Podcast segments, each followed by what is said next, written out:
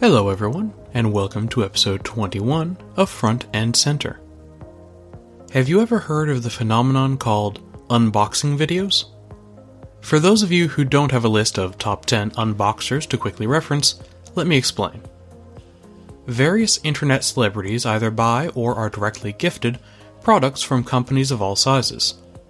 Sometimes these celebrities are well known in their own right and are somehow related to the field a product comes from.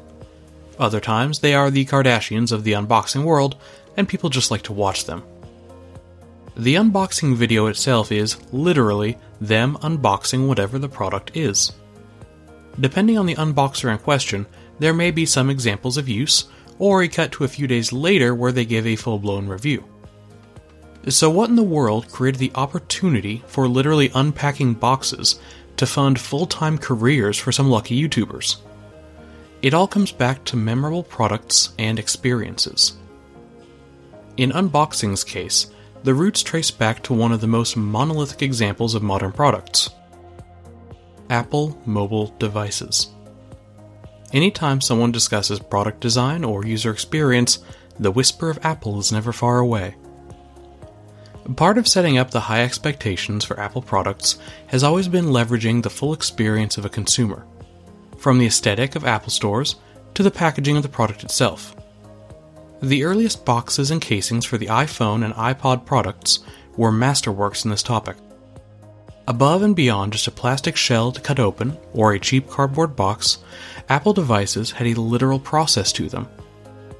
Opening the device could actually surprise and please you as you discovered instructions, cords, accessories, and finally, the device itself. The boxing was high quality and worth notice in and of itself as well. Obviously, memorable products and services can have a hugely moving impact.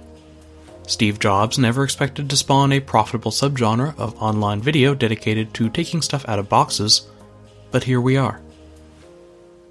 What got me started on this line of thought? A couple days ago, Nintendo announced their new console, the Nintendo Switch. Even if you aren't a gamer, go check out the launch video. It's only about 3 minutes long and is a gorgeous piece of work from a product advertising and showcasing perspective. I'll link it in the transcript and below the recordings. After watching the video through a couple times, I realized I was excited for a new piece of gaming hardware itself for the first time in years. Not a brand exclusive line of games, or a weird new camera peripheral destined to gather dust. For the first time since the original Wii console, also a Nintendo masterpiece, the hardware of a game platform has my interest.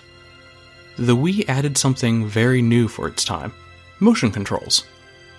It was an innovation that breathed life into games for dedicated gamers and opened the door for new experiences with casual players who didn't otherwise game. The Switch is not so much about innovation on how you play. Rather, it's a synthesis of a lot of parts of Nintendo's core ethos. It's all about gaming on your own terms. It can be docked to a TV station and played with a full controller in your living room. Got somewhere to be? Pop the console out of the dock and split the controller in two. They slide right onto the sides of the console, which is now its own screen. Take it with you and play where you want. Got a friend along? Slide the controller sides off and use one apiece. They even appear to pair up so you can have four players all playing across two mobile screens. So, what does this all have to do with front end development and design? It's all about how we approach our work and the innate boundary of what we do.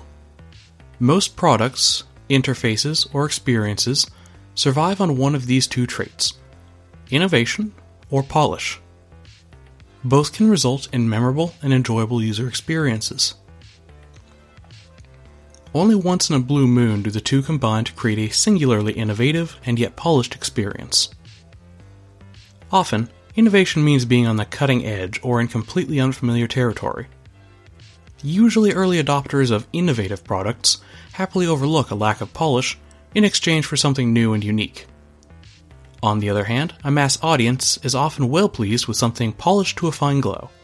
It's sleek, comfortable, and understandable, no rough edges or unexpected surprises. Front end work largely fits inside this latter category of polish rather than innovation. This isn't to say there's a lack of innovation in our field, though. Just in the time you've been listening to this episode, there have been roughly five new JavaScript libraries released, two new CSS preprocess engines, and probably a handful of published and then redacted material design guidelines from Google themselves. But all the innovation in the world doesn't change the fact that our work is valuable because of the polish we add. From a customer perspective, there is very little innovation on the front end. Most of that innovation is shaped around design trends or the somewhat rare creation of a new or improved interaction method. Those will hopefully become more common as we adapt to new interfaces, like optional audio controls or virtual reality environments, but these are not a permanent flow of innovation. Rather, on a perfect day, the front end is all about adding on the polish to a function that someone else has worked on. It may be a sizable but not so exciting business to business application. Maybe it is something genuinely innovative, and you have the weight of balancing the polish on an exciting new moonshot opportunity. Either way, understanding the role of front end and product design in general goes a long way towards becoming more effective at it. We're not responsible in most cases for coming up with the weird, complicated new motion controllers of the Wii. We're here to put together the ideas and desires that led up to the Switch announcement. We figure out what our users want across a variety of platforms and ensure they're meshed together well. Nintendo took this lesson to heart with the Switch.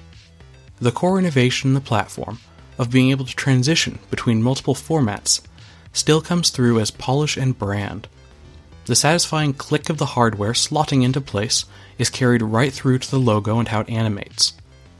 Even if the console itself somehow ends up not following through on its promise, you can bet I'll be remembering that satisfying click and the immense potential of such a polished product. Thanks for listening, everyone. This has been Chris Lantizer and Front End Center.